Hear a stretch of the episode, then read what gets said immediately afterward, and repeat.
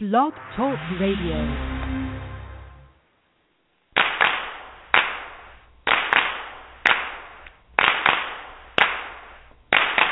Oh, you, you with those tawny lips, let me taste your bitter kiss. Oh, you, you with those teasing eyes, let me walk inside your smile. All my nerves are tearing me down. Won't you just come over here and take away the frown? Cause I can't sleep. Right. I don't see. Right. I won't feel right. until you're mine. Right. I can't sleep. Right. I don't see. Right. I won't feel right. until you're mine.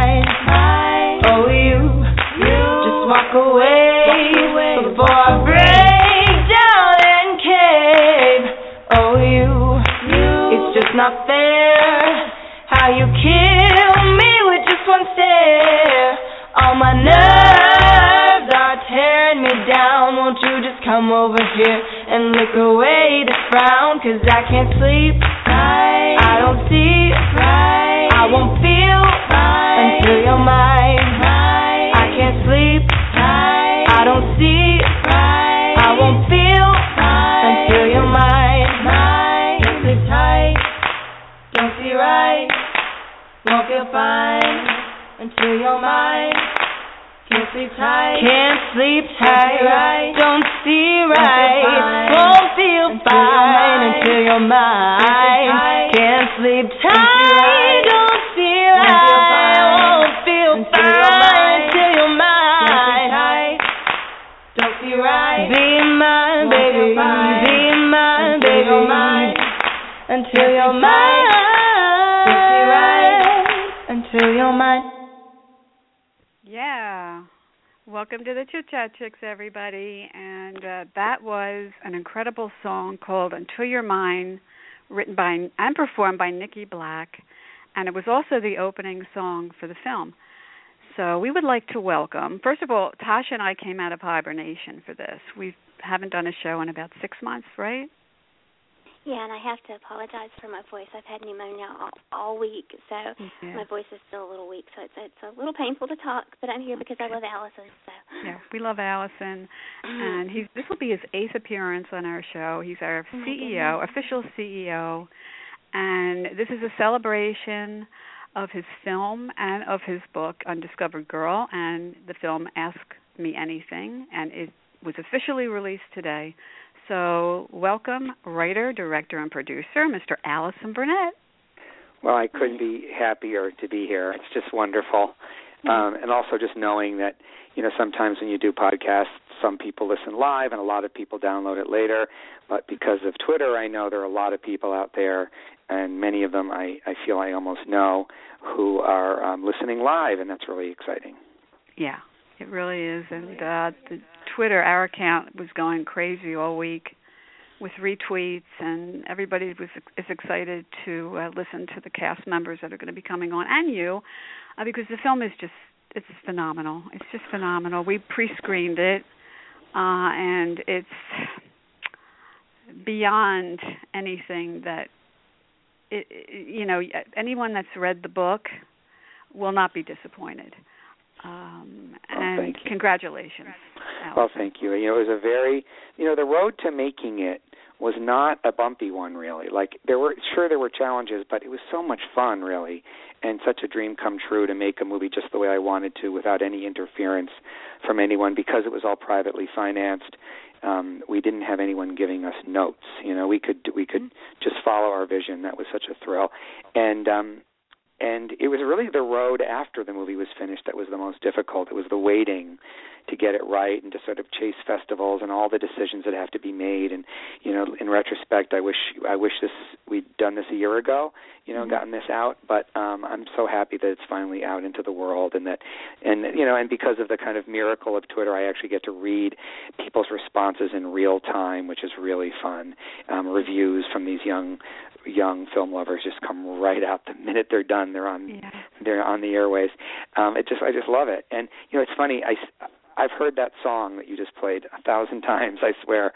And every time I hear it, it just gives me chills.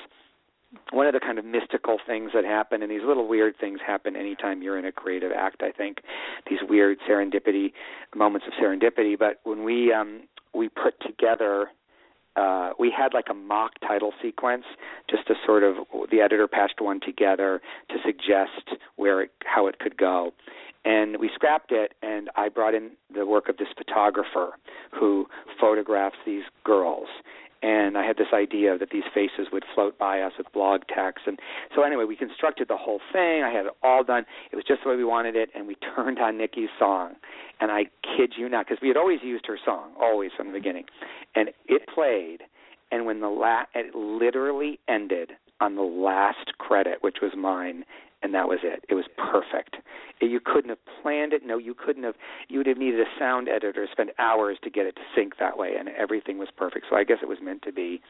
And um, we had a cast and crew screening the other night in L.A., and Nikki came, and I'd never met her before, and she played the song um, at the bar afterward, where we all went to celebrate. So that was great. Great. great. Um, and this might be a good time just to mention for any of our listeners who don't know this, but you know, small movies often have a big challenge as to how it, you can find a young composer that will give you a, a, a score but a soundtrack is different. To get songs for a movie is very expensive usually mm-hmm. and very difficult. What a lot of movies do is they just put in every song they love that they can't even afford. And then someday a distributor picks up the movie and they go, "Oh my god." And then literally there can be a million dollar music bill. You know, and how are we going to do this? And the whole all the music has to be taken apart or money has to be found.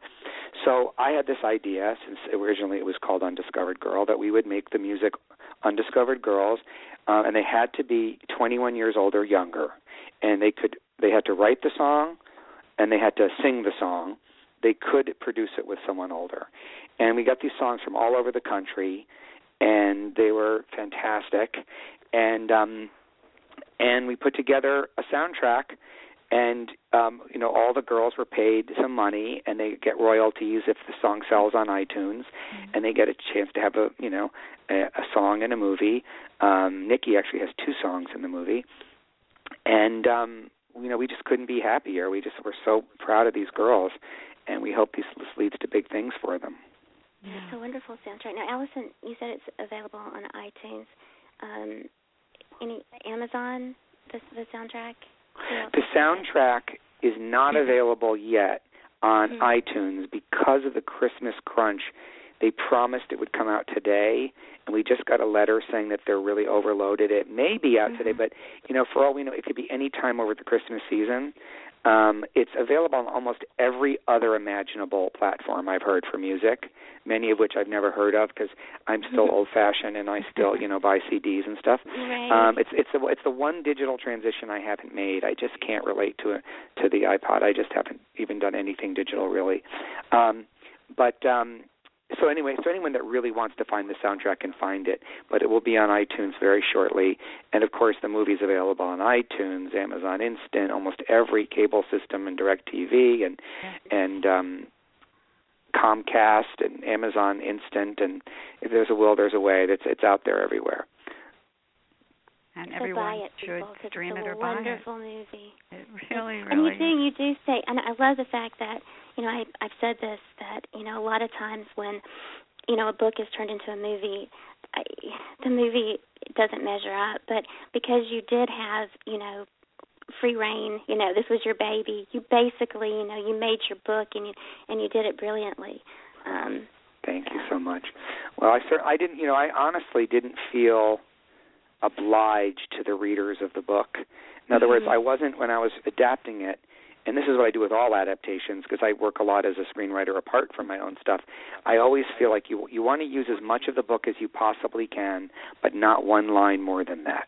In other mm-hmm. words, you don't want your loyalty to the book to start interfering with your ability to construct something that's going to dramatically engage the audience because you know with most books if every single person who loved them came to the theater and no one else, it would be a disaster because it wouldn't be you'd lose all your money.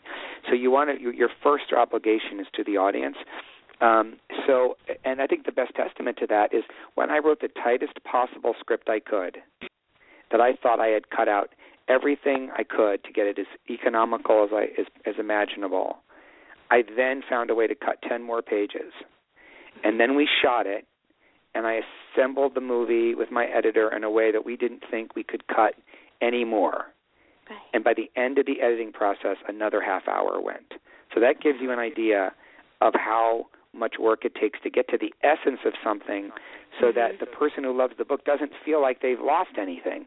They're not even thinking about what's not there because mm-hmm. what is there is at the essence of what the book was trying to say. Mm-hmm. Um, and so when I saw it the other day at the cast and crew screening, I had not seen it in a very long time, and I'd never seen it in a theater. And a few things struck me about it powerfully. One was the music, including the score by Jon Ehrlich, who does the music uh, for who did the music for House and has been multiple um, Emmy nominee for many shows. And he's brilliant, and I never and to hear the whole score playing with the soundtrack was so beautiful. Um, and the second um, thing that struck me was how economical it was. That that there, you sort of didn't even have time to be bored if you wanted to be, or restless because the story just simply doesn't permit it. And the third thing that struck me was the last moment of the film. Uh, Oh. It's the very last moment. I mean, the last two seconds, and the and the image on the screen. And it, for some reason, it hit me like a a fist in the chest. It was just such a almost like a shock to see it. It's so Um, powerful. So anyway, it's just um it's going to be fun to have the cast members on and get to because it's like a re, it's like been like a reunion lately. We haven't seen each other a lot of us in a long time. Yeah, it'll be fun. Now, speaking of casting, um, Mhm. when you were writing the book, um, you vi- obviously visualized each character. Uh, did you know? Did you ha- like say, "Oh, okay, Allison, when this becomes a movie, I'd like to have so and so portray so and so." Did you did you have an idea of who you wanted for each part, or Never. how was that Never process? thought it would be a movie. I've Never? written five Okay. novels. This is the first one that became a film, and I just wasn't thinking that way. The writers were on strike. It was during the writer strike of 2008, 2007, 2008, and we weren't supposed to write screenplays. And so I thought, well, it might be a great time to, you know, I was doing very well as a screenwriter, and it was hard. It's hard to turn away lots of money to write mm-hmm. something, you know, that you find pure and beautiful that isn't going to make you money. It's a hard you know and when you're young and idealistic you think it's the easiest thing in the world but when you have kids and you have a and you want to support them you, you can't just do that. So i saw this as a great opportunity to write a book. And um i never thought about that but i did know that it really mattered to me that she was blonde hair and blue eyed that that she was that all american girl that which is what she is in the book physically Yes. and so when it was time to cast it, and pe- and and people are throwing like brunette and exotic actresses at me, they thought I was like nuts that that, that I said no. It, that they said I was hung up on the look, and I wasn't hung up. That's who she. That's part of who she is. It's in, it's integral to who she is. Um, and so when I met Britt, I just almost fell out of my chair because I felt like I had found that person. You know, um, she came walking up my driveway wearing. uh sweatpants and with a tootsie pop in her mouth. Aw. I kid you not. And and I she just knew this role and I knew she knew it and um it was uh it was you know just the perfect per- perfect stroke of luck because I don't know there were rumors that Miley Cyrus wanted to play it. There were rumors that Lindsay Lohan wanted to play it and they you know that was flattering but they're not right for it and then Dakota Fanning wanted to do it and that was getting really close. That was closer, um, but Britt was sort of perfection. For a while, Halston Sage from Nickelodeon, um, uh, who was on some Nickelodeon show called, you know, School of Raw, High School, Rock and Roll High School, something. She's a beautiful blonde girl. She was going to play it um, because Britt um, was unavailable um, and doing another movie and uh, and then it just didn't work out with Halston. Was just the, the part was just too ma- was too overwhelming, um, and it just wasn't going to work out. And then Britt returned, and we we decided that we could work with her other movie, and so we shot five days in October, six in December, five in you know uh, January, and like it was October, November, December, January, five or six days in each of those months. We had to work around the schedule of another movie. It was brutal, yeah.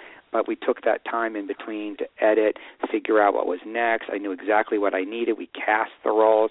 We had we took time finding Paul Spooner, finding Christian Slater. So you know, we again we turned a, a curse into a blessing. Yeah, and what was so incredible, and she's doing both movies at the same time. She's in every scene, every scene. Yeah, in fact, it's something that only a real cineast would notice is that in most movies, if John is talking to Mary, there will be a shot where you will see through John's eyes what Mary looks like across the table. But when you do that, there's always a corresponding shot where Mary sees what John looks like uh, through her through Mary's eyes. You'll see John's face, and those shots are corresponding in size, and you're seeing both of their points of view. But in this movie, there's not one shot in the entire film where we are in anyone's eyes looking at Britt. We're either in God's eyes or we're in Britt's eyes, mm-hmm. but we're never in anyone else's for the simple reason that no one else exists because mm-hmm. she's blogging this. This is her dream. This is her tapestry of words that she is spinning for her readers. So there are no other sensibilities and points of view. And it may sound like a small thing, but it's actually a giant thing because when you're watching it, you don't you may not know why, but you are pulled into relationship with her at a level of intimacy that you don't often experience in a movie because there are so many sensibilities at work. Mm-hmm. Um, so anyway, so that's so that's it. it. It is a giant lead, which is why it's so inexplicable that Britt isn't publicizing it. It's the weirdest thing. It's like this yeah, mystery that, that yeah, we don't understand it. It's just so weird. Like, you know, she she she was fantastic to work with, a true professional in every conceivable way, and she loved the process and then she saw the movie and loved it and said mm-hmm.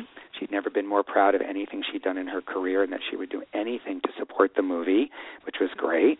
And then it was and then she won best actress at Nashville which is no small thing considering you know over 4000 movies applied to Nashville and I don't know 50 75 got in and she wins the only best actress award. And that's a great honor. And then um and then um suddenly it's time to do promotion and she disappears. Total radio silence.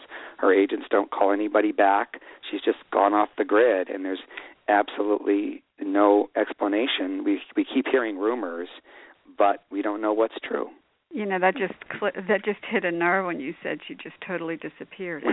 Be careful, careful, easy, easy. Sorry. Um, anyway. But no, yeah, no, I know what you mean. It's just it's it's it's just the most bizarre thing. Um, you know, some she has two gigantic movies coming out in the spring. Uh, she's the lead in um, in Tomorrowland with George Clooney, and she's the lead in The Longest Ride, which is the next Nick Sparks. So maybe you know, maybe someone figures she's going to be so famous. Why should we bother with this little movie? Mm-hmm. Or maybe I don't know. Maybe we've heard like maybe Disney doesn't like the idea that that she's the movie has some that she's sexual with so many men in the movie, and that she smokes pot and drinks, and maybe that's not good for the Disney brand for Tomorrowland. I don't know. You know, we heard some weird rumor that like her boyfriend didn't want her to do publicity, and I don't know why that would be unless I don't know. Um, so it, the whole thing's very, very bewildering because it's the biggest lead a girl her age will ever get, and she's so mm-hmm. brilliant in it. It's like just ridiculously brilliant. So we have to overcome that, and, and, and part of the what's wonderful are these loyal fans of Max's, of Max Carver's, mm-hmm. and uh, and of Britt's, and Dylan, who are all out there helping us to um, make sure that people see this. Yeah. I, you know, the, I loved the uh, shots of the overhead shots. It just made her so vulnerable. You could see right into her soul, and you know, she's in the tub or she's lying on the bed, just sprawled out. The, and the shots where uh you're outside looking in. Mm-hmm. Yes, the voy- the voyeuristic. Yeah. How did you come up with with that with the that idea was actually? I mean, I wrote that right into the script.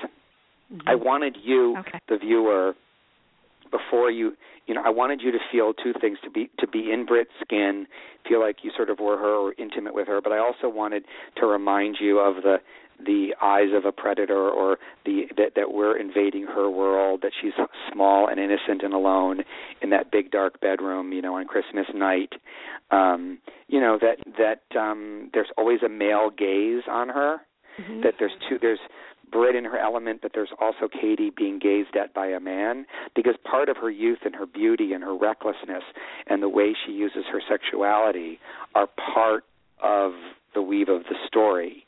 And thematically, that's really important that what she inspires and the, I mean there are a lot of men in this movie that she inspires a lot of very passionate feelings from.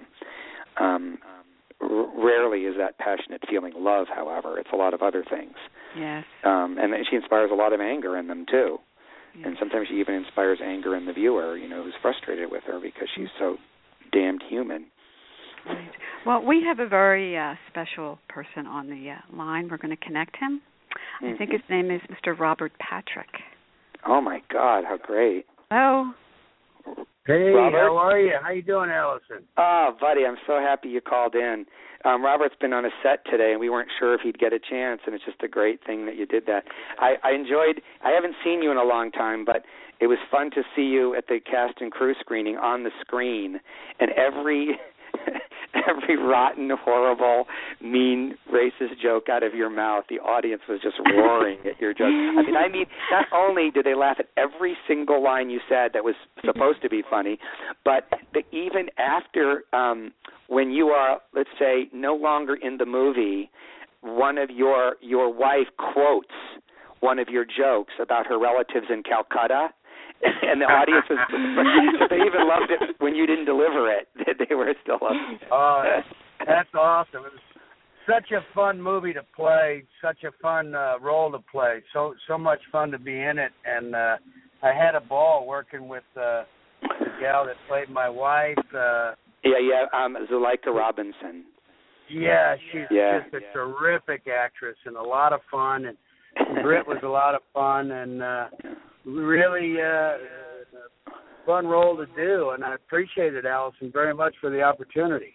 Oh, it was so great to work with you. One of the memories I have of the shoot that I go back to is I remember, you know, we shot the scenes between Britt and her father, um, with Katie and her father in this pretty small West Hollywood bungalow.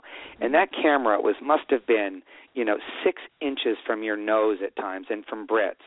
And I just remember thinking, because it was fairly early in the shoot, I just thought of the consummate professionalism of you both. Because you know Britt is young but she's a veteran. And of course you're a mm-hmm. veteran. And just seeing the craft it takes. And also I noticed that we would we would rehearse a little bit and you would sort of float around the lines and play with the lines and the minute the camera started rolling you were so on book. Like you knew your lines you knew exactly what you were going to do and it was just really kind of breathtaking to watch you two. And I kept thinking how lucky we were because we almost had a we almost had a um a Katie who was very, very inexperienced, you might recall, when you met the first Katie. And I just imagine what a nightmare that could have been in that situation, that pressure cooker you guys were in, because we were shooting so quickly. Um, so, oh yeah, yeah, that that might not have worked out as well as uh, it did with Fred. I mean, she was just just wonderful. I remember, uh, I do remember coming over to your house and meeting, Yeah. and uh, yeah, you know that first time we met, and then the the change was made, and uh, yeah, it was just a wonderful experience working with her. She's such a great young actress, and uh, and Right. she was, you know, excuse me, like uh, you know, very willing to play and and have some fun. And we tried to, you know, those situations you're immediately trying to create some sort of chemistry that's father and daughter, and and some sort of history that's real. Yeah. And uh, as actors, you're trying to latch on to whatever you can feel in the moment that uh, you know that that that can make that relationship work and and feel right. And uh, uh, she was uh, certainly real easy for me to uh, to feel paternal about, and uh, Yeah. you know, uh, uh, even even the way I was written, uh, you know. Uh, yeah. Well, you know, not it's funny, greatest like you know, dad, that, not that's the greatest dad in the world.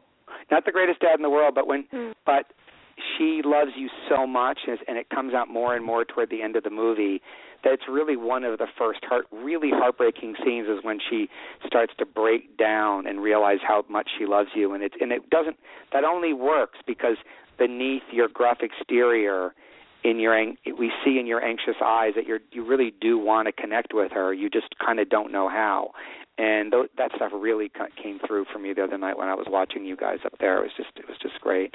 Uh, what are you working on these days well right now I'm uh, on my way to work uh I do a television show for CBS that's on Monday nights at 9 called Scorpion which yeah.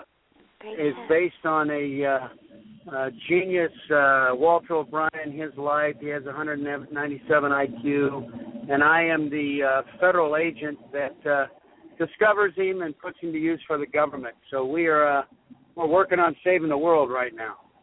Yet again, it needs it. mm-hmm. yeah. If anyone can do it, it's, it's you. Of, I'm sure that uh, you know it's we do a lot of things about cyber attacks. It's a very uh, the show's doing very, very well. We're very proud of it. Uh, it's uh, CBS Studios for CBS the network, and uh, having a lot of fun. Great cast, and uh, it's good to be working in Los Angeles. And uh, that's right. And I'm you were on going my way to Hawaii to do a a night lot shoot before. right now. Pardon me? You were going to Hawaii a lot before, right? Yeah, we had another uh series down there that uh, we got 13 shows out of called Last Resort. Last Resort that was for ABC. So right. Robert and I met at a dinner party, and um I spent most of the evening talking with his great wife, and then he and I started talking, and then I got this thought in my head, and I said, he is going to be Katie's father someday. I really did think that because we were we were probably about three or four months away from casting, Mhm. and um you know and my father died of alcoholism and my father had a had a had a was a was a very much like that guy and um and I just and once once you had your your gut in place I knew it was going to work great Yeah. By the way, Yeah, I should I tell forgot everyone that Robert looks great gut. in real life don't be fooled Yeah. by the makeup and the costume no, we were wondering about that. He's in great shape. Yeah. Believe me. That's too funny. Well, Um, I all right, Robert, have a great day at work. Thank you so much for calling Oh. in. Absolutely, Allison. I'm, Thank you so thank much. Thank you so much. All right. Thanks. Okay, Bye-bye. take care. Bye. Bye. Oh, that was sweet of him to call. that, isn't that great? Um, I didn't want to keep him on too long if he was No. driving and stuff. And no, I didn't want to and, ask him um, any questions either. I just yeah, wanted yeah, the he's- two I of know. you. I know. I just sorry for taking over the I, show. No, thank you. No, we appreciate it actually. I know Do you it both anytime, Alice. I know you're feel like under the so. weather. I know. I'm so I'm so pleased. that I really have to say that the scenes between Katie and her father, Mhm. I cried all the time. I mean, it, I know. I loved, I loved his character. Oh God. I was in love with him because he was just, he loved her so much, and he couldn't show his He's feelings. just such Oh a God, wonderful actor. I mean, he just feel He was it. You could, you could incredible. feel it.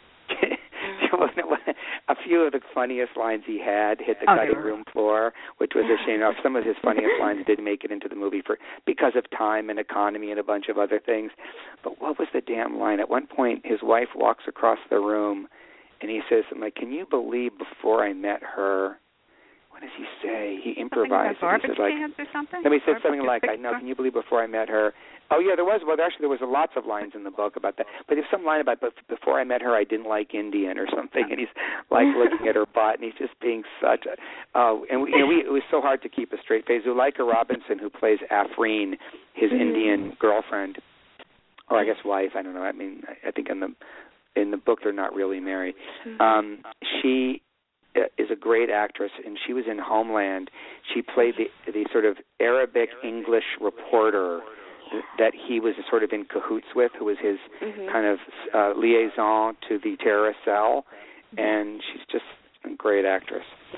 Um, should we actually? You know, what we could do. We could take What? a little break so you guys can breathe and take a drink, and we can play. Um, we can uh, play. Um, Start. um, start. Do you want to play the other song? Yeah, Yeah, start by. Rachel Taylor, Yeah, which let me just is let me, let me just tell you a little bit about it Yeah. real quick. Um, of all we got all these songs in and this is the only one that we re-recorded. All the others were recorded on GarageBand or in little studios and they were perfect to go into the movie, but Mhm. this one she had a really bad microphone and it sounded so primitive. I thought some poor little Appalachian girl was it's, aca, it's a cappella and I thought she was like hitting a a rock with a board in the middle of the woods is what it sounded like. And you'll see it's a very haunting song and it plays over the end credits and our composer who's a very serious musician spent uh, a day in the studio with her. She flew in and then he spent 3 weeks around the clock um, uh, producing this song, and it's just unbelievable. So really give this a listen, and when we come back, we'll have um, Max Carver, I bet. Hopefully, yeah. Okay. So, start by Rachel Faith. I did my time, I stood in line, I waited for so long. Standing sucker, sitting duck, I finally jumped this pond. Now I get this year to live, I'm gonna live it well. Cause I want something new to give in my life, show and tell. I'm gonna try things, I'm gonna go there. Gonna take this all away. Test my limits, I'm gonna wing it. And there's nothing you can say. So here I go with an open heart, cause mm, right now my life starts bum ba dum, bum bum bum ba dum, da da da da da da da da. Bum ba dum, bum bum bum ba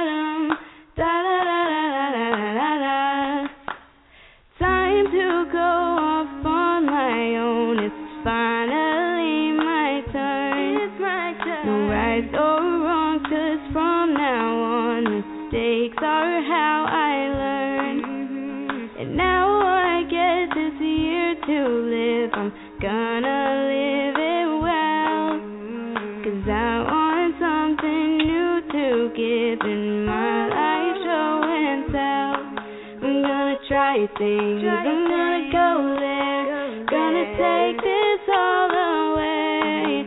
Just my limits, I'm gonna wing it. And there's nothing you can say. Oh, oh. So here I go with an open heart, cause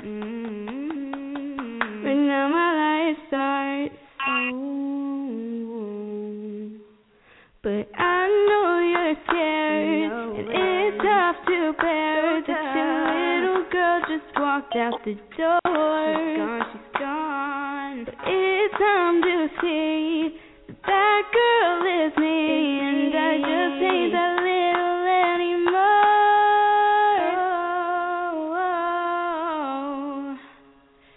So I'm gonna try things. I'm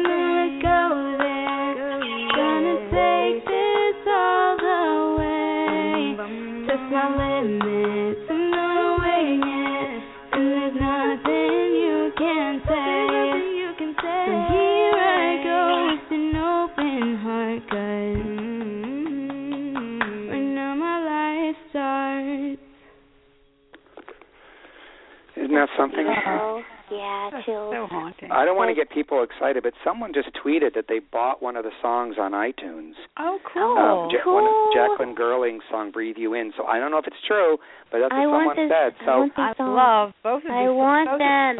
these- Both, all of them. Isn't that and that girl's 16 years old? Oh my never goodness. recorded, never performed live.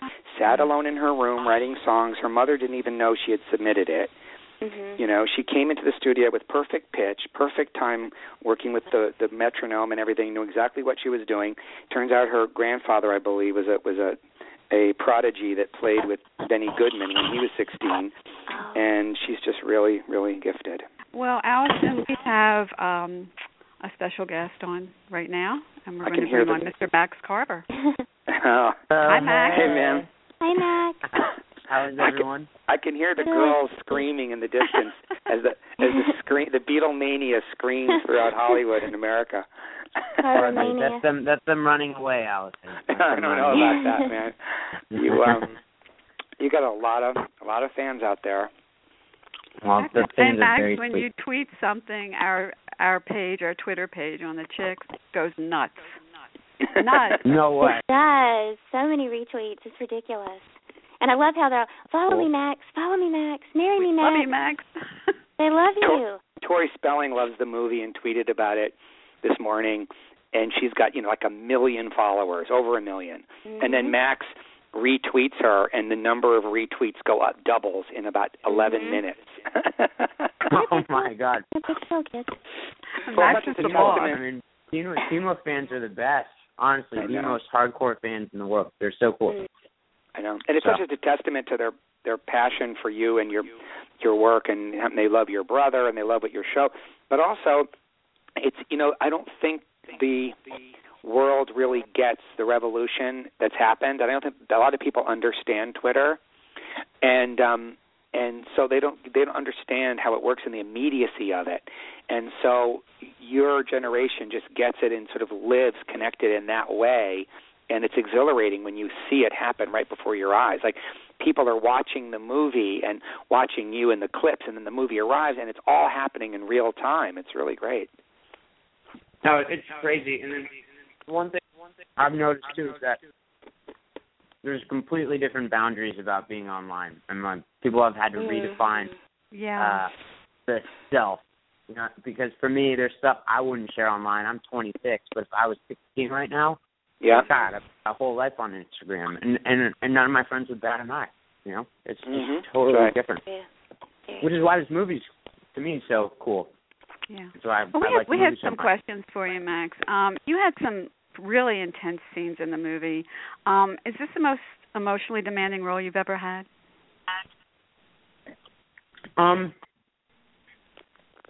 I don't know. I mean, look, this is the first time I've ever done a film, and uh for me, it was emotionally demanding. But the main thing is like, I remember reading Allison's script and just falling in love with Katie Kampenfeld. Mm-hmm. Mhm. So, um, I wouldn't say it was emotionally demanding. It just felt, uh, I mean, it was, but it just felt at the time very real, and and we were moving so quick because it was an indie, and I just wanted to make sure that I honored what was both what Allison had put in words and then what how I felt about Katie as well. So it just, I mean, I don't know. It didn't feel emotionally demanding. It felt like it was happening, which was cool. Um, Mhm. And she was You know- rejecting you in real life, right? Oh, for sure. Sure. It was yeah, funny though. I would see not you. her all the time. I, I would see not you, but I, w- I would watch all day as extras or young men or actors, mm-hmm. and they would sort of buzz around Britt, and I could just and the power that she was wielding without even saying a word, just by being a the lead in the movie and b mm-hmm. ridiculously beautiful and talented. Like, and she's not a very talkative person, so she would just like hang out. And I, and I, I even said to her once, I said, "These guys are just unraveling around you."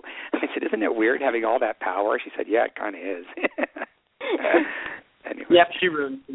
No, she every guy can relate to the girl, the blonde hair, blue eyed girl in high school that you know you just sort of could never get that piece of hard candy that just never melted around you. You know. Oh, that's I'm nice. sure she would Write- appreciate that, that down. description. So, Um, Max, what was it like working with Britt? I mean, Allison just kind of hit the nail on the head. I, I I said, you know, there's a lot more to Britt than meets the eye, and that's saying a hell of a lot. She's stunning, but Britt was very easy to work with, just totally professional. And given some of the scenes that we had to do, where I was a either being abusive or b we were having sex, you know, totally professional, good natured. It was a blast. I mean, I wish I wish I had more in the film, just because I, I, I enjoyed being on set so much and working with her and working with everyone there. Well, um, how how do we know you're really you and not your twin brother?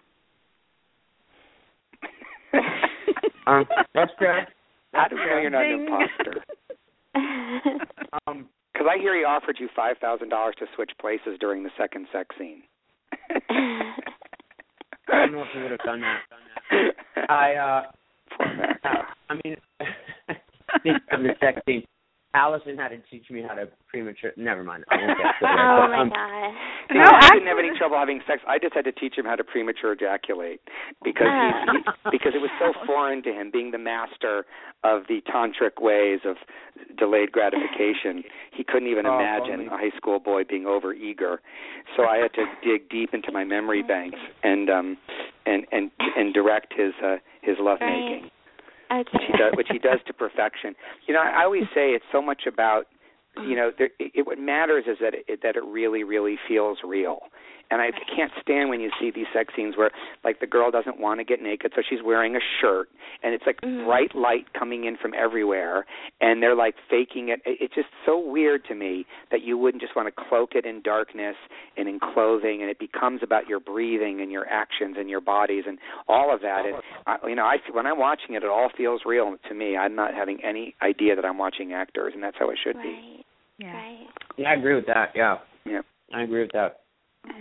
Um, Um, so real. Max, uh, Um, go ahead. you go ahead. Sorry. No, go ahead. No, go ahead.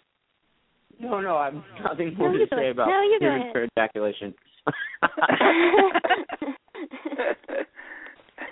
Um, describe Allison Anyway. in three words. oh no, Yeah. Sorry, say it again. Describe Allison in three words.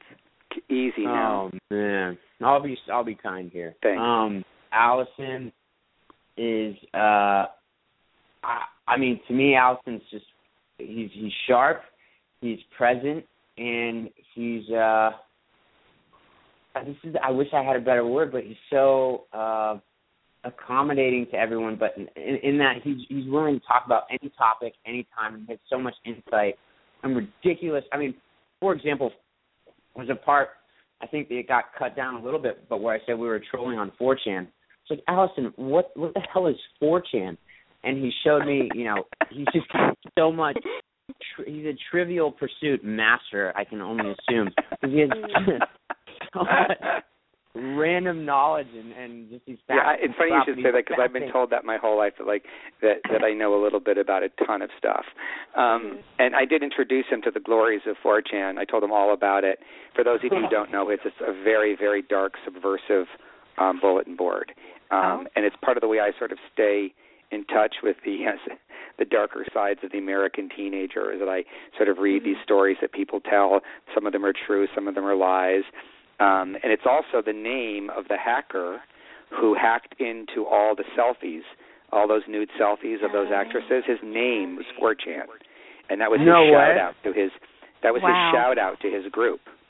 See, here we go. This is what I'm talking about. Who else Trivia. would know that? I, Allison does. yeah. That's where they Sounds first different. broke. That's where all the selfies first appeared. Was all over 4chan, and allegedly the FBI crawls all over it because it's like the.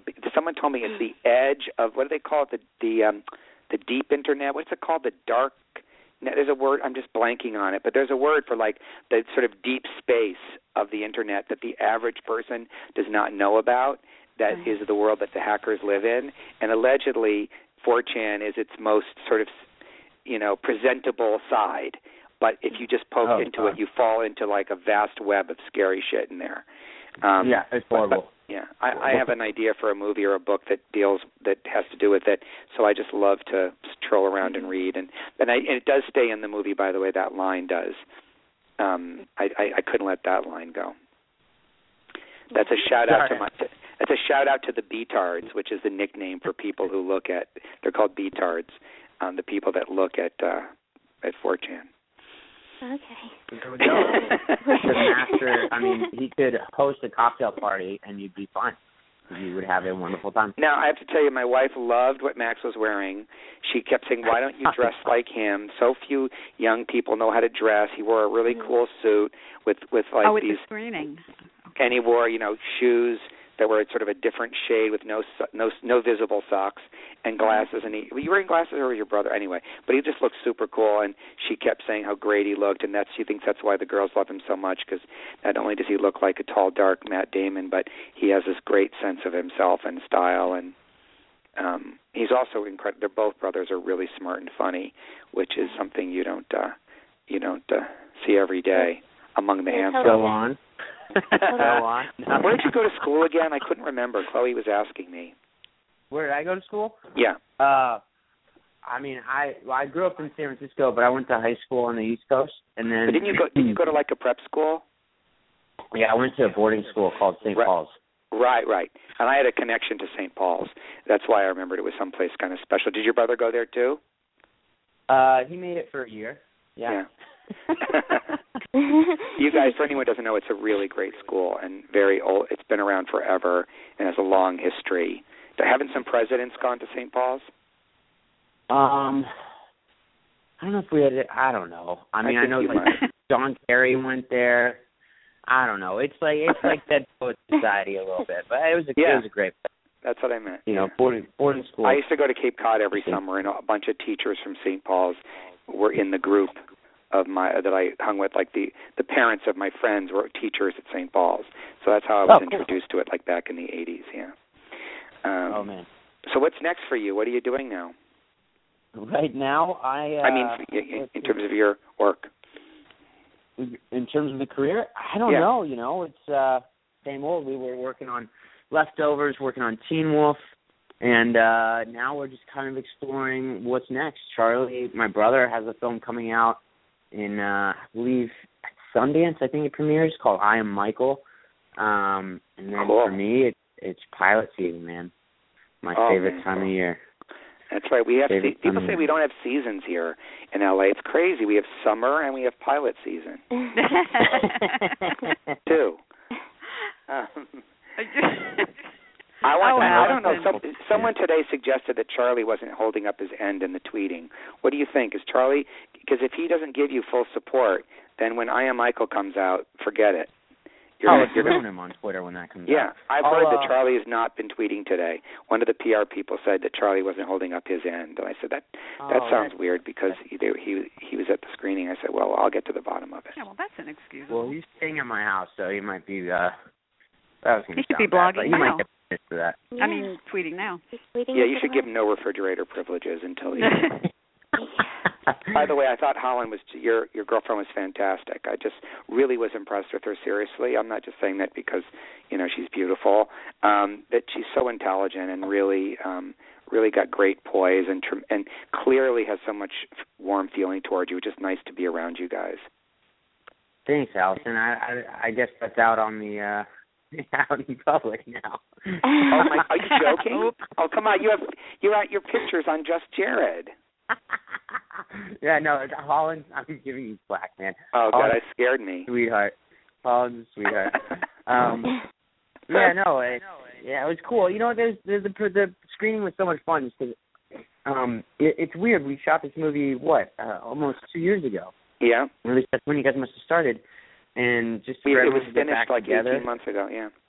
Yeah, it was, it was wild. And I've been, you know, telling Holland and my brother about that film since since I I, got the part. So It's so sad because you know we sold it to the first person who saw it, and we could this could have been all happening a year ago. Um, and I keep telling myself, well, maybe in some weird way, the way the world's advanced in our careers and everything's happened, maybe somehow this is the right time. I don't know. We'll, we'll never know because we can't compare.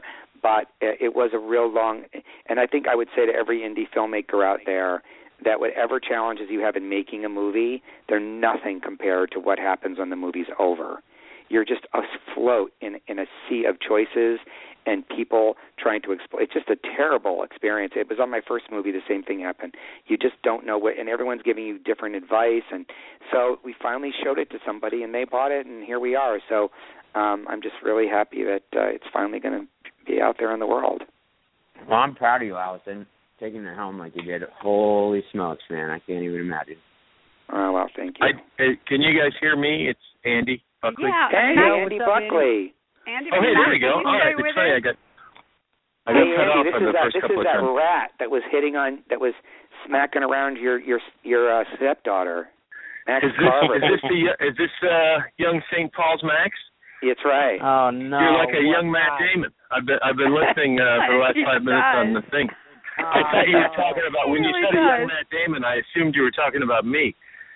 Yeah, we were, we were, Andy. We were. no, that's Mark. That's Mark Harmon. Yeah. I don't I don't even think I'm that. No, when I he wish played I was Ted Bundy, he Mark grew a mustache. Oh, that mustache. when he played Ted Bundy for the TV movie, he grew a mustache. Oh right. Did he really? Did Bundy have a mustache? I guess at I some don't remember. point. He definitely played Ted Bundy. I'm pretty sure he did. Um, did. Andy, from whom you all know from um, from The Office Mhm. uh, and many other fine forms of entertainment, Oh, many TV countless, shows. count- I mean, I did a Silk Stockings years ago. I'm sure there's some folks out there that probably remember that epic I What was remember the that TV show? What was the TV show you just did um, where you played for the last couple of years? On was it Oh, the ABC last couple of years, there was one. Uh, some of the younger folks out the uh, younger girls out there. Some of Max's fans may know. Uh, Yeah. or Britt's fans, actually. Um, the Lying Game The was on ABC Game. Family. Mhm. It's on after Pretty Little Liars. A lot of Um, lying going on a- on that channel. Um, it A was lot of of lying and a lot of then- laying. That's uh oh hey, I'm not gonna touch that one. Oh hey. hey, yo. Um This is turning into like like the Johnny Carson show. I'm calling you from the Catskills here. well, you know, Andy, we have a question for you. You Yeah, well I have an answer. The Well, moon, the sun, and Dolly Parton. What is that was my Carnac. That was my Right. Johnny Carson Carnac. Allison's the only one that You're, would you're get losing Max demographic right now. They're like. I know. I, exactly. Yeah, It's nice. Hi, Max, I'm still here. So not Yeah, to cut you off. Go ahead. go ahead. Okay, Andy, we we, we want to know if Allison cast you because of your acting talent or your ability to grow a mustache. I think we know the answer to that one. Um, I, uh, few people can grow a mustache like I can. Uh, case in point, uh, the name of the character is the mustache. So That's right. um, that would that would be the the reason. Or Um, the heinous I'm- mustache. I'm on the phone. Andy and I have known each other now for over 20 years, and we've never worked together. And it was just like a perfect confluence that I was making this movie at a precise time where he was famous enough for me to cast him. It was perfect. That's right. And I purposely uh, I I when I I happened to drop by his place when he was thinking about it and I had uh, put on a fake mustache similar to the one that I knew I could grow. And I said, "Oh, hey, buddy, uh just in the in the neighborhood. How you doing, pal?" Uh just to spark the thought in his head. Well, one of the most And, powerful uh, scenes in the movie is between Max and Andy. hmm and it was one of those indie moments where you don't have much time. You know so many times that people don't understand is that making an independent film is as much like making a big studio film as like you know lace making is to auto repair. Like there's nothing in common between shooting for months and having all the money in the world and being on a set where you have to make split second decisions and shoots a big a whole page of action in in 30 minutes. And every day these choices had to be made. And one of the biggest scenes in the movie is the confrontation between Andy's character and um, Max's character. And we did not have much time and we, we had to try to get it in one shot and we did by the way and that was the first take we did about four or five until finally I just said for merciful God before Max gets killed can we just stop this we have it we know we have it so let's let's not worry about it and uh It was Stop like it was like when Nick Nolte and Eddie Murphy first, you know, worked together. Yeah, that's right. That's I I think that's right. similar to that. something- There is very similar you two. Yeah, because poor Max gets slammed into the wall. I mean, did But ouch. that was You have to by the What way, it does, through he was uh it left he- a and hole I gave in the I gave it my all and it didn't even phase him. it left a hole been in the wall weights. that had to be replastered in order for us to get our deposit back. And that's a real Oh. hole that his head made. So when people talk about the differences between Max and Charlie, one of the central ones is the divot in the back of Max's head. Max is a little bit tougher. Yeah. Take that. I'll take that. You And an know. inch taller. Really Yeah. put me through that Sorry, wall. Charlie. Correctly. But um, um So Andy, I have a question for you. Did Sure. you read the novel? Did you read? Did you actually read the novel? And you Oh, have to tell the question. truth. Tell the truth. um not only did I read the novel, but then I was able to resell the novel at a local at a well, local An- bookstore. Andy, Uh, if you read it, yeah, why don't you uh, tell all of us who it's dedicated to? That would be an easy who- who's it question because it's on the first page. Who the novel is dedicated to? Yes, Yeah. who did he dedicate it to? This is a quiz. I believe And it's not if the I'm same. not Yeah. if I'm not mistaken, it's dedicated to the great Malcolm Poe. Good try. It's to close. I don't want to. I don't want to Right. steal Al's new book, but I will, since he won't. got this. I got this one. I got the book right here for Darling Chloe. There you go. Thank you, That's Matt. it. Uh, very impressive. How the hell did you have- as- How did you have that book right there? You just walked over to your shelf and plucked it down? I, I, you I put sleep it with it? under my pillow every day. Al. Like, inside. I sold You do Max love one of my extra copies. yeah, exactly. Good save. Good save.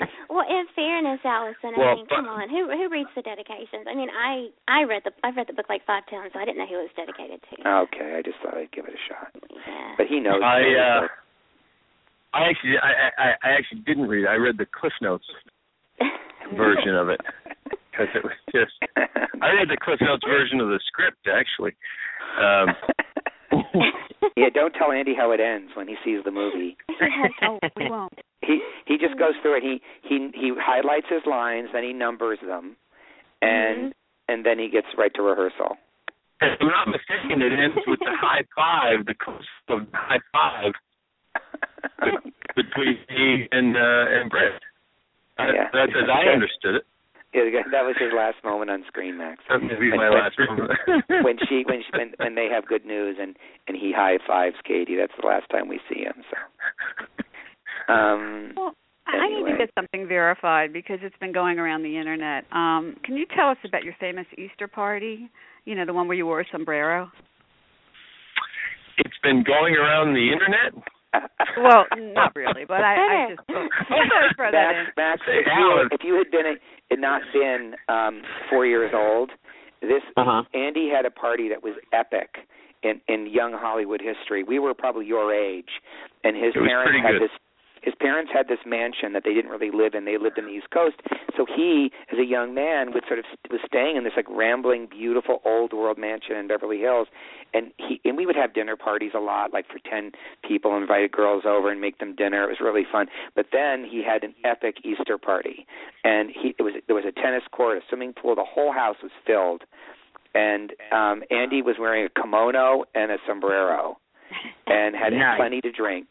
And he was like the the Hugh Hefner of the twenty somethings in those days, and it was absolutely I can hilarious. neither confirm nor deny the existence The of party ended with any of this. twenty people, twenty naked people in the pool, and Oh, me goodness. and me fully dressed, sitting in a desk chair with a um, in a deck chair with a beer, commenting hilariously, I thought, on the proceedings because I said, "Look, I'm counted, and right now there's like eight girls and eight guys, and I'm not going to flop around like an idiot with no girl around. So you guys have fun, and I'll just do the commentary."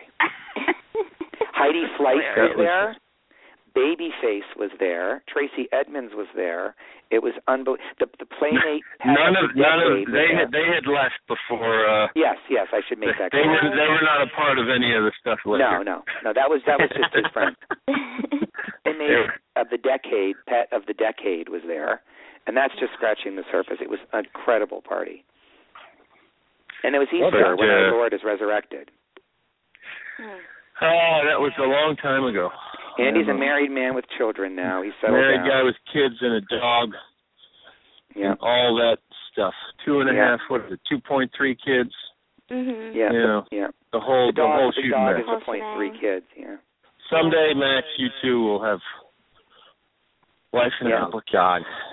Your life is Let's, let's put 20 years on that one. The Jeez. teen the teen wolf himself will have Will be the gray. Well, Will be the gray wolf. I'm going to give you some fatherly, big uncle. I'm going to give you some unclely advice, some some avuncular advice is the actual word. Avuncular advice, Max. This is what no one tells you when you're young. Are you ready? I'm ready. You think that you get older and things happen, and then when you get to be like 60, 65, you go, "Wow, I'm going to die someday," and you really feel mortality. What no one warns you about is that when you get to like just in your 40s, everyone around you, all the parents you know of everyone are dropping dead left and right. And then when, and then a little later, you're uh, you know people you know that your age are dropping dead and suddenly all you can think about is the charnel house of human existence and what you thought was going to happen Uh-huh. when you were Oh, old is happening so much sooner than you thought am i right lady. So go on out and uh, see the movie. yeah. It's a like on the other riot. side. Well, this is the, this is the kind of stuff that you're gonna. anyway, it's bringing the eternal show now, so have a down. shitload of fun cheerful now. note. Well, that's a lot of basically true, though, Max. Mhm. Once you hit 30, it all goes down, all down. downhill fast. Oh, But don't have, but don't have kids too late because you'll be exhausted and your back will hurt. Andy and I Oh, waited a long God. time, and it's it's very very tiring to be a great You get dad. bum knees, you get bum backs. Yeah. Um, Just end all now, shouldn't you I? know. Based on this conversation. that, hey, you know, Max, I really, Max is it's great. reevaluating Really his life. Max, I have tremendous love and affection for you, but your suicide could be the best thing that ever happened to the, our Twitter feed. oh my god. Uh, would you mind if I I wrote the anything you note? say anything. The, the note, the note would be full of like hashtags and shit. the hell no. Um, By the way, I know we didn't get to chat uh, too much the other the other night, Max. Very nice to see Yeah. you. yeah. Nice to see you as No. well. Simply pass that along, as brief as it was. Thank you for saying that. Yeah, it was good to see you.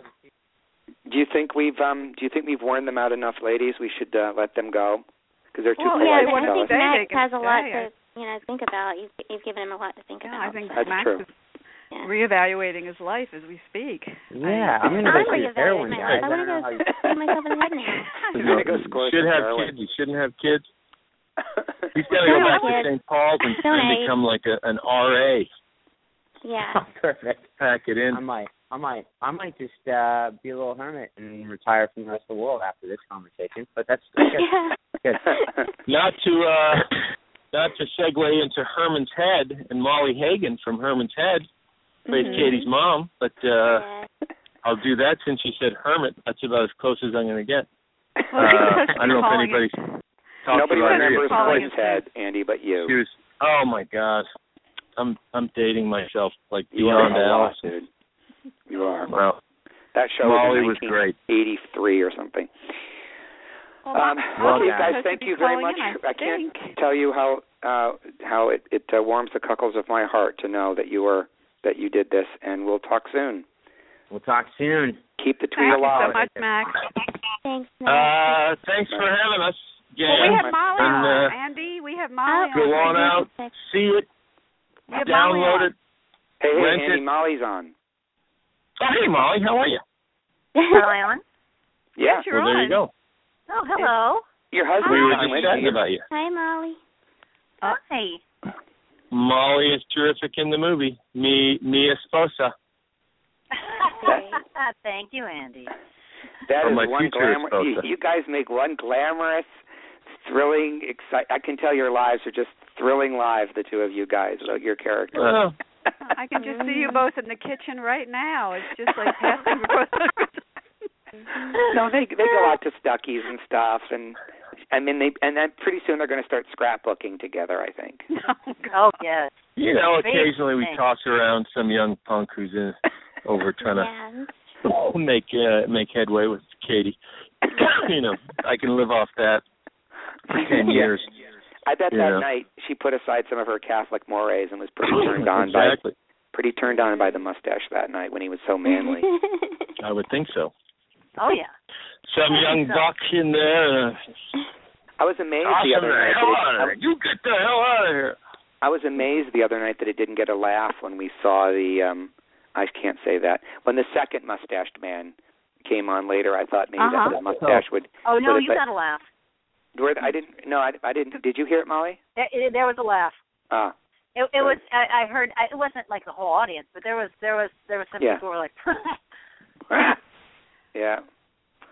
Well, So you know, tell us um Jane has questions for you. Yes, I, I do have a question for you. Um, I want to know: Is it true that you and Allison met when you were the same age as Katie? yeah. Mm. That want would to be know correct. more. what We were you wanna like? know more. we don't want to say what year. We don't want to say what year that was. But, you don't uh, want to know what year that was, or you do? Andy wants to know. You know. It was 1979. when we met. When we met. Now So I should mention Alice- that now this is how the brain works. I should mention that we never met again until the first day of shooting the movie all those years later. And we never spoke in 1979, except maybe we were introduced, maybe not. Someone told me who she was, and I watched her talk to some people in, in, at the Norris Center at Northwestern University, where she was a freshman. And I had already graduated and was back because a play of mine was being produced. But she made an impression on me, and when we were casting the mom, and I loved uh, her in Election, and when we were casting the mom, I said I think I want to offer her this, and I'm t- I have a weirdest feeling that if we do, she will do it. Like I felt there was a destiny to it that I couldn't quite explain. Well, my acting teacher, David Downs, who was he your acting teacher? you just yes, he was. Okay, so um he was my student, my yoga student at the time, and he mentioned that a friend of his was doing this film, and I said, "What's the film?" I'm like, "God, do you think I could get in on it?" I'm like, "Could you call him now? Could you call Allison now? Can I get in on it?" And apparently Allison said, "Oh, I want her for the role." And I went, "What?" That's not that, unless unless I was misinformed. That's now this, this is how I heard it. Okay. We sent it to you, and you and you didn't know that we had already made up our mind that we wanted you. It was basically an offer, but we sent it to you. You read it, and we got word that you really liked it and we made the decision definite okay we're going to make this offer ten minutes later the phone rang and david said i'm sitting here right now at lunch with molly hagan what's been what's happening with that role and i said what's happening is that we're offering it to her and he turned around and said well they're offering you know it's your role at the table while you were having lunch that but is, you had already read it at that point is the yeah, way that you're right. to- yeah I, I'm menopausal. I, I remember now. that, that's, that's more like it. That's what. But it was still amazing. How many times are people that they go out to lunch and maybe you're you're kind of slightly anxious, wondering if you're going to get something, and the person you're eating with can pick up the phone and go, "Oh, you just got the part." It was kind of great. Yeah, it was great. Well, that's that's the benefit of doing yoga, right there. but what I did, what I didn't the memory. know, See, you know. look at that callback. Um, what I didn't know was that at the time that I met Molly, she felt a kinship to Katie that uh, that I think I must have sensed because I sensed that she would take this role because it, it, there was a des- it just feels like there was some sort of psychological destiny to the whole thing. Molly then read the book um on the first day on the set, if you recall. You read it like in the trailer and felt a, a real kinship to the character well, of, of your and, daughter. And many young uh women have been suffered from abuse. You know, I did too, and um and I was hyper sexualized uh during my college years, and uh that's that's where uh that's where Allison saw me. Apparently, I had shorts on that were slit up all the way to my whatever. I don't No, it was even that. better. It was even better. They were long Levi's. They were long pants that had a rip in them, and the rip went right around the line of your thigh, your upper thigh. And I just felt like I'd never seen anything quite like that. It was just so brazen and sexy, and I was like, wow. And then they said, yeah, she's a freshman, you know. But uh I'll just I'll just mention again that I'm a married man with two kids. And a dog. Well, un- unfortunately, With I'm a not sombrero on his head. hypersexualized anymore. I'm I I got therapy, but um, Damn, she's but yeah, the book really really spoke to me, and and the thing that was so astonishing to me was that it's written by a man. That it was written by Allison was so I was so blown away by because he really is inside of a teenager's head. Mm-hmm. And and when I first was cast, I was like, how does the mother not know? How does the mother not know anything Be, that's going but on? be careful. Be And- careful. Be careful with spoilers, okay? Just be a Oh. little careful. Okay. Okay. Um, Um, my mother had no idea what was going on in my life. None. None. Yeah, the audience seemed to none get a real. idea. The audience seemed to get a kick out of every time she lied to you. They really seemed to get a kick out of it Yeah. because she does it so effortlessly and so convincingly. Yeah. The, the, couple of scenes where she forgot her, her the birthday, the mom forgot her, the birthday, and Yeah. then when Katie's um on the sitting on her bedroom floor drinking wine, and Andy and you know your Andy's character and Molly's character come in, and they're like oblivious Right. that she's drinking out of a bottle of wine. It's actually a bottle of champagne. Cham- is it New champagne? Okay, just It's New Year's Eve. okay. Yeah, when I I, watched the movie, I went, we didn't notice that? Because you know, we only see one side angle, and and the you know she gets up and she walks towards us, and you know I didn't notice the bottle at all. And I'm watching the movie, I'm like, really? I didn't notice she was drinking. I was like, oh my god. But you have so much on your mind. yeah, I have so much on my mind. I mean, you really are. You're you're, you're creating a new relationship, and but uh, but you start to figure things out. I mean, you order her back into to get help, and you know, Yeah. you you try you try your best. I try. I, I I'm, but it, I think it's very true to life. Um, the obliviousness and and um, you know how much is being busy with other things, how much is having blinders on, how much is wishing for the best. You just don't know. It's like the whole thing where kids, when they have a pub, when the computer's in a public space, you know, they write POTS, parent over the shoulder, and that means that the person they're chatting with instantly knows to start writing bullshit, basically. Wow. That is fun. Your kid's Oh already God. doing it, Andy. And what is he? Six, eight? I'm I'm uh I mean, I'm cooked.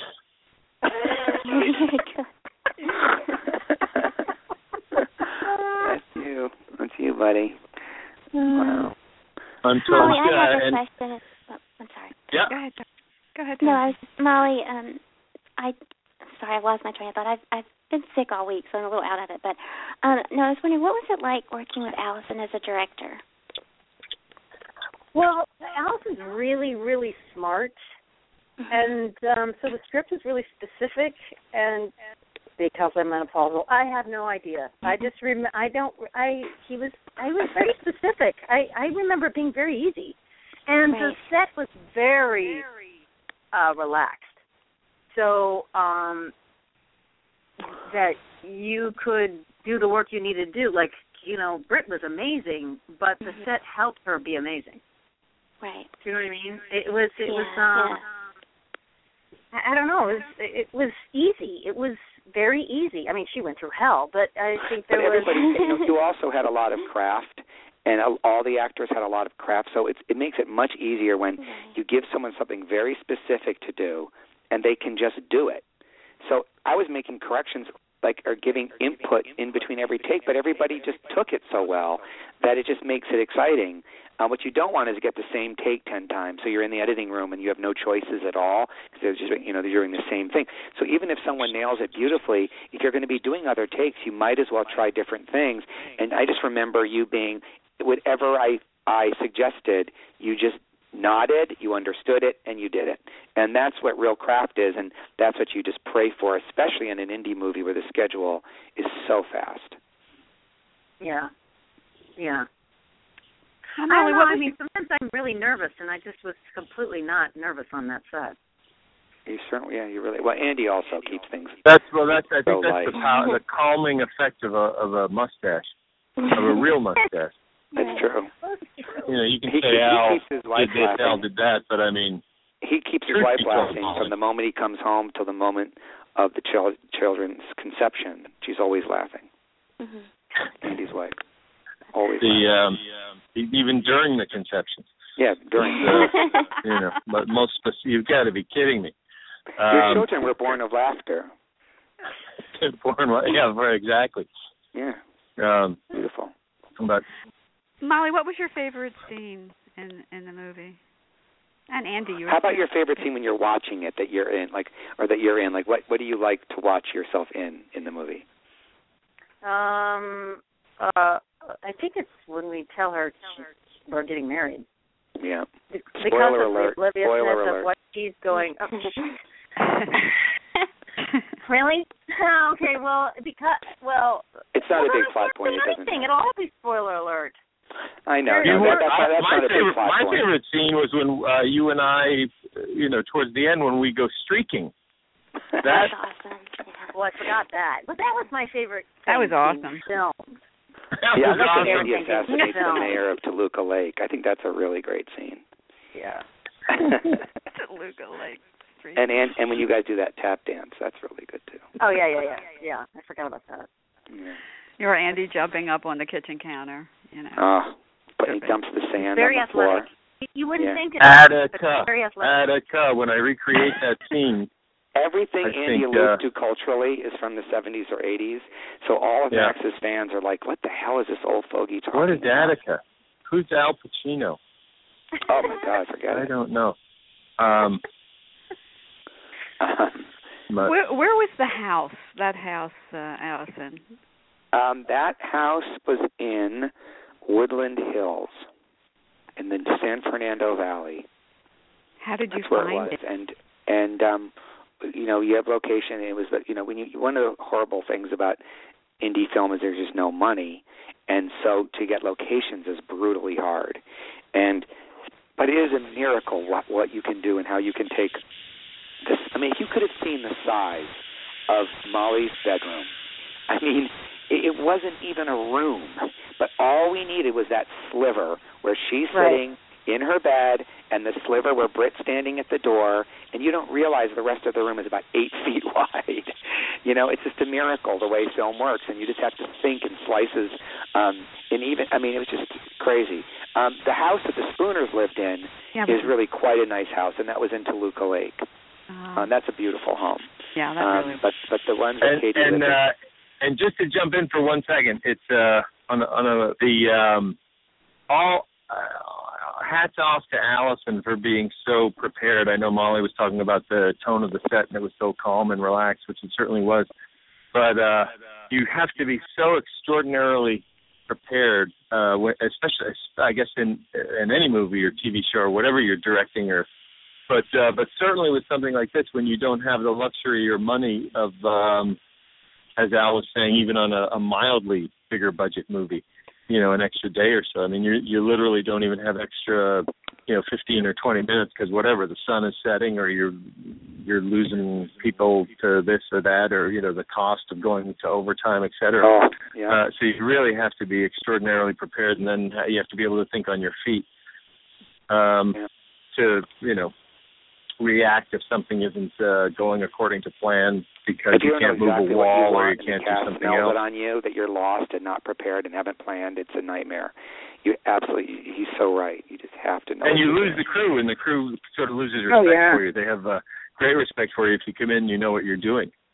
Um, Well, that was the other thing. His specificity was so. um I mean, he really knew what he wanted, and I think uh, I think anyone on a set, we're all like children, and we want someone to know. Just tell us where to go, tell us what to do. Please, please know what you're doing, so we can just. There's a freedom in that- having someone who really knows. I remember a veteran actor telling me, he said something like, you know, I've done 30 movies, I've been directed twice. And it really it really shocked me because I come from theater and where you have to be directed and he would say no you know they'll say louder softer come here sit down come here but really told really something specific about what they want. He said it's so rare and um and that doesn't make me some great exception. It's just that I come from theater and because I write I've only directed two movies but I wrote them both I know exactly the world I'm I know what I'm envisioning in my head. I don't need the person to robotically mirror it but I'm hoping that if it, if it's close, that they'll create something. I mean, they're always creating things you can't anticipate, but it's within the tone and the realm of what you expect in some way. And you know, it's and, and again, when there's no money, you don't have time to screw around. Right. So what was really time where- happened to Katie? No, I really I. Um, I, And now stop I know, I- and, I now know. there was one moment when when Britt is walking, um, when Katie's leaving the house, and Paul and Spooner is kissing his wife, and she says, "Remember when my ass looked like that?" And that whole moment is maybe half a page in the script, and we had, you know, I had like my DP and I had planned like three shots for that section, and we were told there was absolutely no time. We had 30 minutes and one camera setup. Mm-hmm. So so that camera had to pick up. Oh, I saying it was a whole page because she's talking. She says goodbye. She gets her salary. Margaret Spooner kisses her husband. She says bye. She turns around. She walks to the door. She overhears the remark. She sort of hears it, reacts to it, and leaves. And that whole page was 30 minutes and one camera setup. And that is where you really, that's where you really, I needed my DP the most because I could plan a lot of things. But what happened when the plan blew up? How are we going to do this? You know, and thank God we figured that out because it was really hard. And that kind of stuff every day. And I just think about some guy like, you know, Michael Bay who shoots like a million feet of film. And I think, God, do they even know what it's like to work under the, this kind of pressure? It's horrible. You know what other scene was so endearing? The Halloween scene. Mhm. That was just so sweet, and she was just so little girly and so so adorable with the mask on and just Yeah, you know, I like yeah. to I Oh, like oh. the joke that you know the movie the uh, whose name I always forget the one that Brad Cooper Bradley Cooper did when he's bipolar. What's it called? Oh, um, Oh, the you know, silver, with Jennifer silver lining, Lawrence. silver. yeah, Silver Yeah. Linings Playbook. No wonder I always forget. It's a hard name to remember. But she, um I like to joke that they had Halloween and Christmas in that movie, and they both looked very fake, um, which they have to in a low budget movie. But we happened to shoot the only movie in history with our with a million dollar budget that shot over a four month period. So we have real Halloween and real Christmas. So that's real trick or treaters, really on the streets. That's not, you know, fake. That's not extras. And those are real Christmas lights strung along the valley at that time. So, you know, that's kind of fun. That's one of the great things that came from our uh, uh that's one way we turned a curse into a blessing is we caught this great stuff. In fact, the craft service people were able to coax the candy out of the kids as donations to the movie. We were still eating it at Christmas time. you know, to the crew. so An- Andy received his salary in M&Ms. Which is how I'd like to receive. uh I'm a, I'm a big M and M's guy, so And Pete. any indie movie out there, that's it. That's all you need from me. that's all it takes to get you. Wow, He's that's so awesome. So it's pretty much all it takes. So so You know, easy. and the allowance that I get to have a mustache again. Those are just so fun. I got to tell you, I think you look great with a mustache. Well, that's very kind of you. Again, I mentioned I am a married man with two kids. And a dog. so, well, then stop spraying those Tom Selleck hormones all over the phone I line. know. Well, You're the new stash. it's the mustache making making me do it. Um, I uh, and and uh, I, I actually have to jump. I have to uh, go pick up one of my kids right now. Wow. Um, but uh, well, Well, great. thanks Well, thank much. you. I think Al did a spectacular job. I hope uh, anybody listening spreads the word. Please go see it. It's really Thank terrific. Britt is fantastic. Everybody fantastic. Yeah, everybody to a T. I think is really uh, magnificent in it. Um, Well, if there was so- ever a moment, if any moment wasn't perfect, I just cut it, so it worked out great. Thank you, Andy. Well, you guys Thank carry you. on, and uh, thanks for having me. And uh, and uh, I will see uh, see some of you uh, soon. I hope. Cool. Bye, Andy. Bye. All right, gang. Bye. Thanks, gang. Bye. Bye, Thank Andy. you. Okay, I guys, used we to, um, uh, I used to tease minutes. Andy that he had separation Mhm. anxiety because whenever I'd go to his house and we'd say goodbye, he'd always say, "Hey, I'll walk you to the car," and he'd walk me to my car and he'd lean down on the window, and then he would, and then he just would never, he just could not say goodbye. and I said, and on the phone, he's like, "Okay, all right." He just doesn't like to, doesn't like farewell. It's hard. um, and um, so I think we've, I think we've. uh We've gotten uh, a lot of great stuff from Molly, and I think we should let her go back to her life. yes, Aw, Molly, thank you thank so you. much. Thank you. Uh, Thanks thank so much for calling in. Really Yeah, you were appreciate wonderful it. You were you were terrific in the film. Just terrific. I really appreciate it. Thank you so much. Thanks Bye-bye. a lot, Molly. See you Bye, soon. Bye bye. Okay, now we have eight minutes. We have eight Allison, minutes to We sum have up our seven experience. minutes Yes. and fifty seconds. And the only Well, party person we words. didn't hear from was Gia Mantegna, who's on a set Yeah. and was going to Oh. try to call in. Yeah. Um, maybe just for the for the sheer fun of it. I see. It's a shame I don't text. I just never do. But I should. I should. I should. Um, I would normally have texted Gia and said, "We have eight minutes. Come on, where are you?" But I'm sure she's shooting. I'm Well, write. Allison, tell us again where we can get the movie. Um, well, I can literally. Um, uh, let's see. Um, I can I can read you. Every, I can tell you really quickly every if I can find it. Hold on a second. Every single. Um, let's see. It's called digital platform. This is everybody that has it in the country. In demand, Comcast, Cox, Dish, uh, Frontier, Cablevision, Verizon, iTunes, Xbox, Google, Amazon Instant, Vudu, AT&T. I mean, it's everybody except Time Warner. DirecTV, Sony, Yep. and then Blockbuster on Demand, and then ones I've never heard of like Telus, Rogers, Shaw, Bell, Foxtel, Cineplex, and MGO. So that's pretty much uh, the Western world right there. Um, it's no, there's no excuse. You can find right. it everywhere. If you live in Los Angeles, it's only at one theater. It actually may be at more theaters. You never know if there's demand so. or something. It's possible. Right now, it's playing at the Arena Theater in Hollywood. Do you think there would ever be a possibility that it would be seen on maybe IFC or HBO or something? Oh, down the road, of course. Yeah. Cool. It Yeah. It it will have a life at on. It'll be on Netflix and Redbox and Walmart Mm-hmm. and all that stuff. Won't- It won't be a DVD for about eight weeks, but there's much bigger, more market for that than you'd imagine. Um, a lot of DVDs sell at Walmart, believe it or not, and um, it'll be out in the world, and then eventually it'll be on Showtime or you Great. know or HBO or any of that. So it's going to have a, it'll have its a long life. I think I'm feeling confident about the, just the fact that it's resonating with viewers and people with the audience is a great feeling.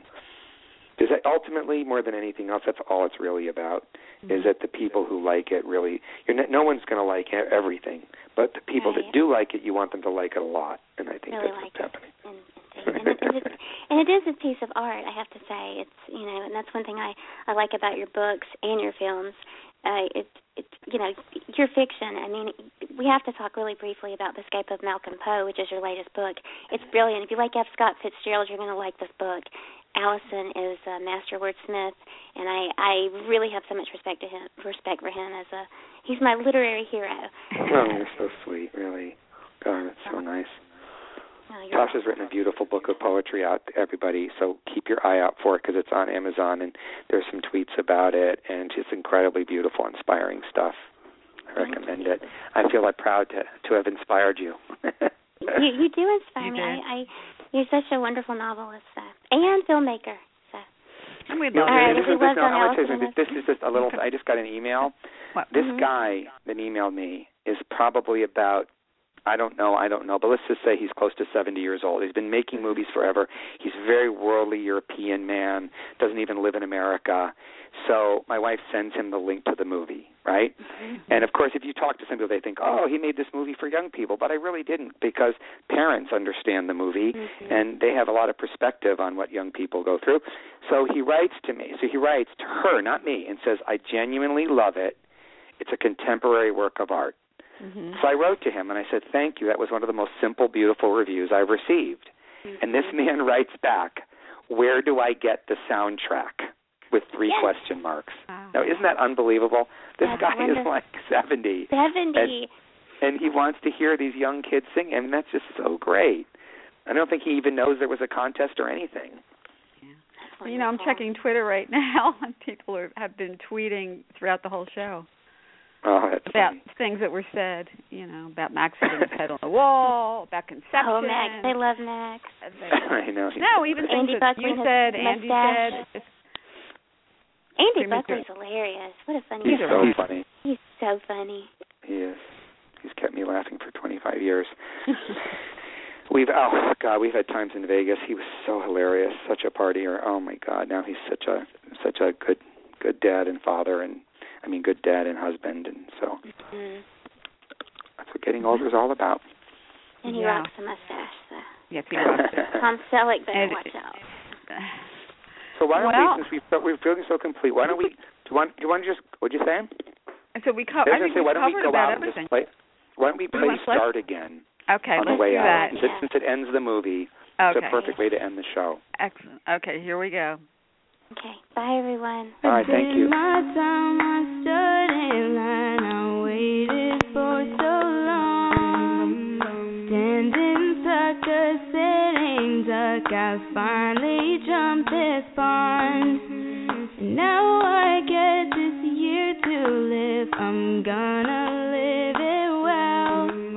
Cause I want something new to give in my life, show and tell.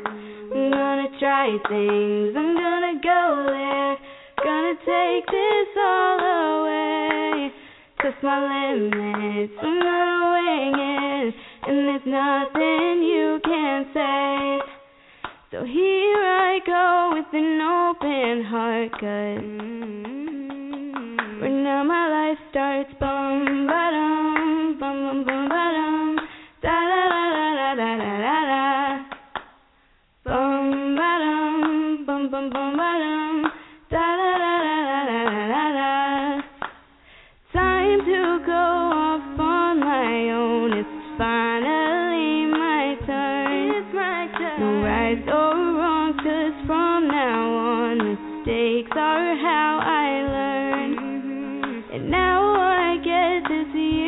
live. I'm gonna live it well. Cause I want something new to give in my life, show and tell.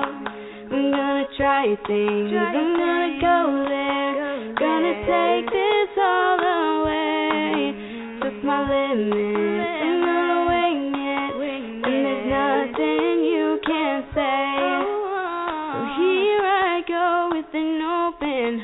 cause right now my life starts. Oh, but I know you're scared, and it's tough to bear that your little girl just walked out the door. She's gone, she's gone. But it's time to see that girl is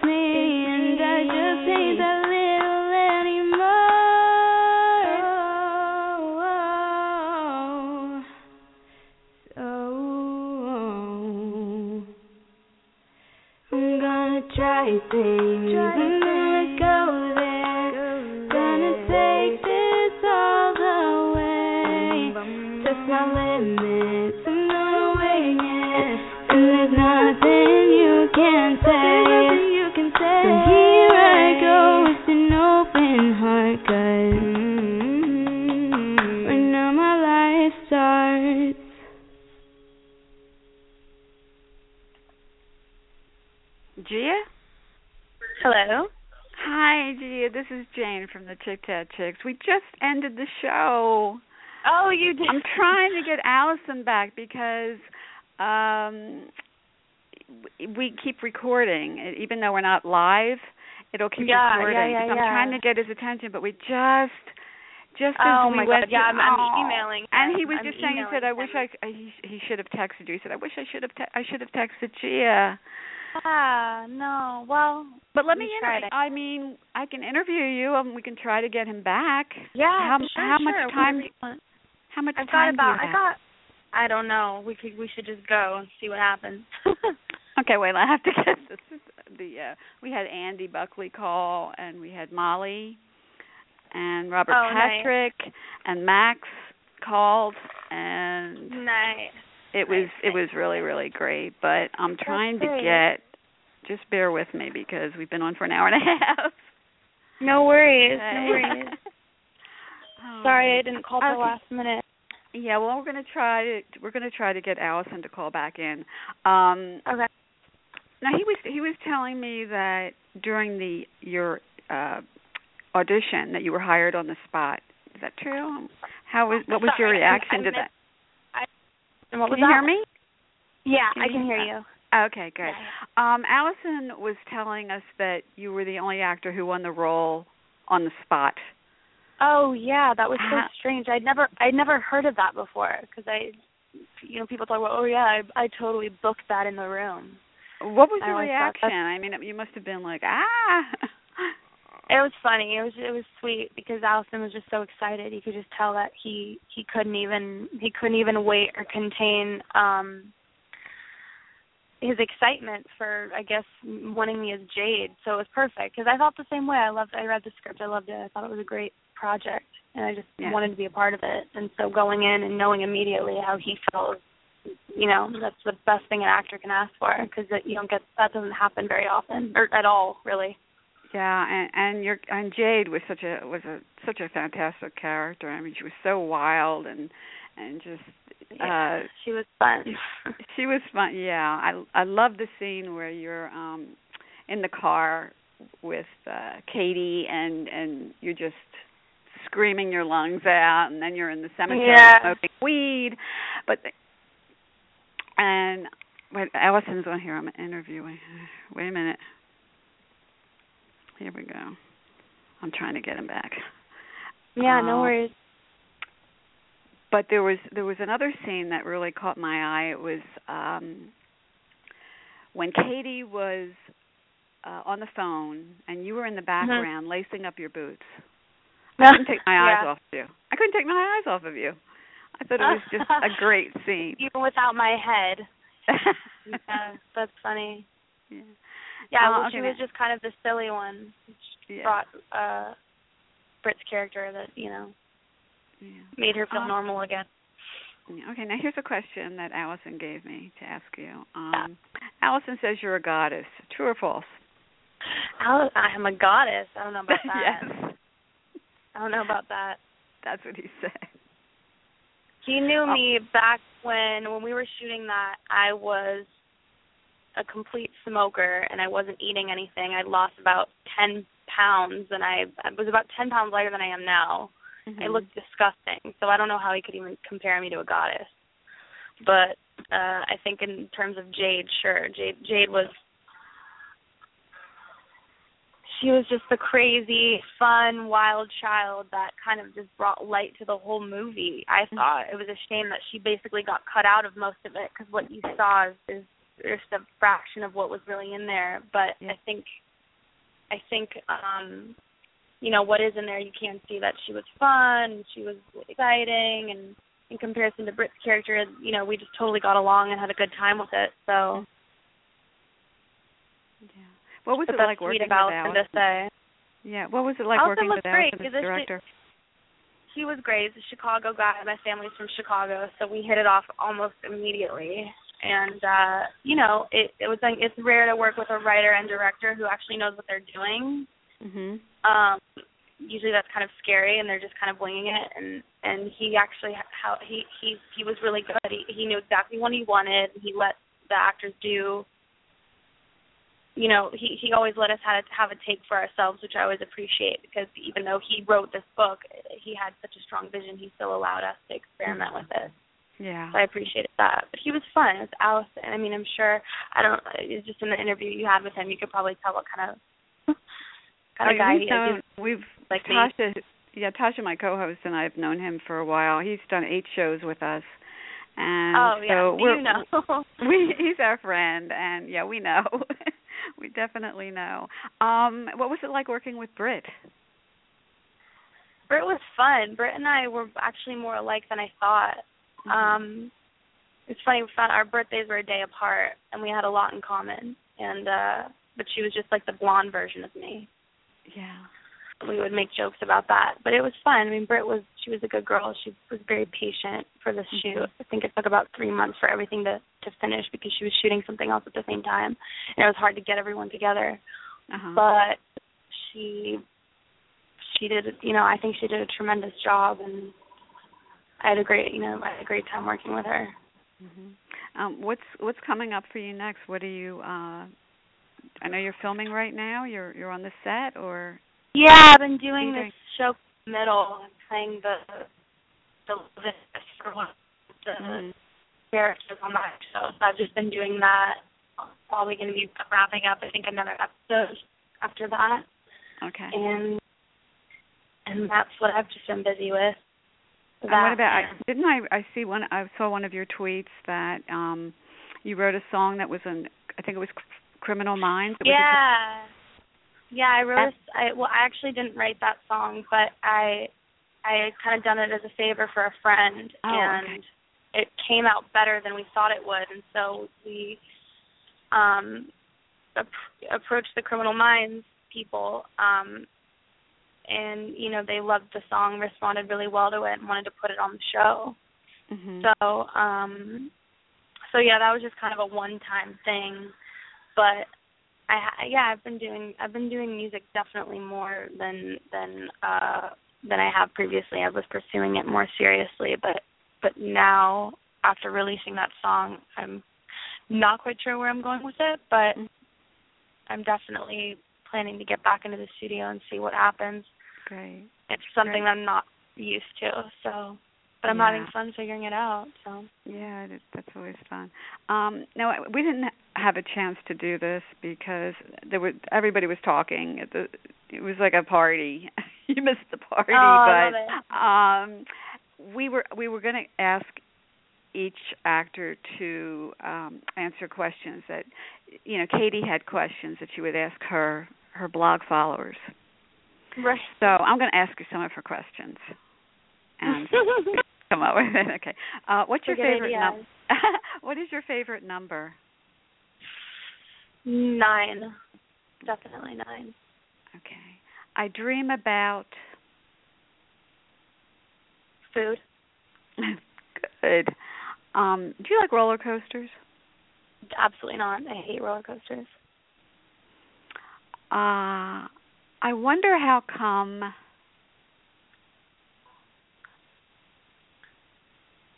people are such assholes. Oh, good, good answer. Are you an extrovert? Right? Yeah, I agree. Yes. There are some. Yes. I, are you an extrovert? oh yeah, I totally agree with that. I guess. Yeah, I get that. Can you blow a bubble? Yeah, I can blow. Oh, I can blow a bubble. Do you pee in swimming pools?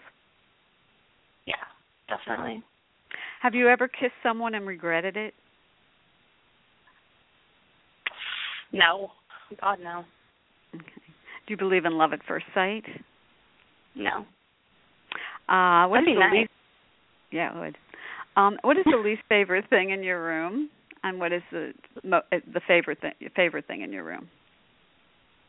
Least favorite thing in my room. And your favorite. is, Your Um, my man. and my favorite thing in my room is also my man.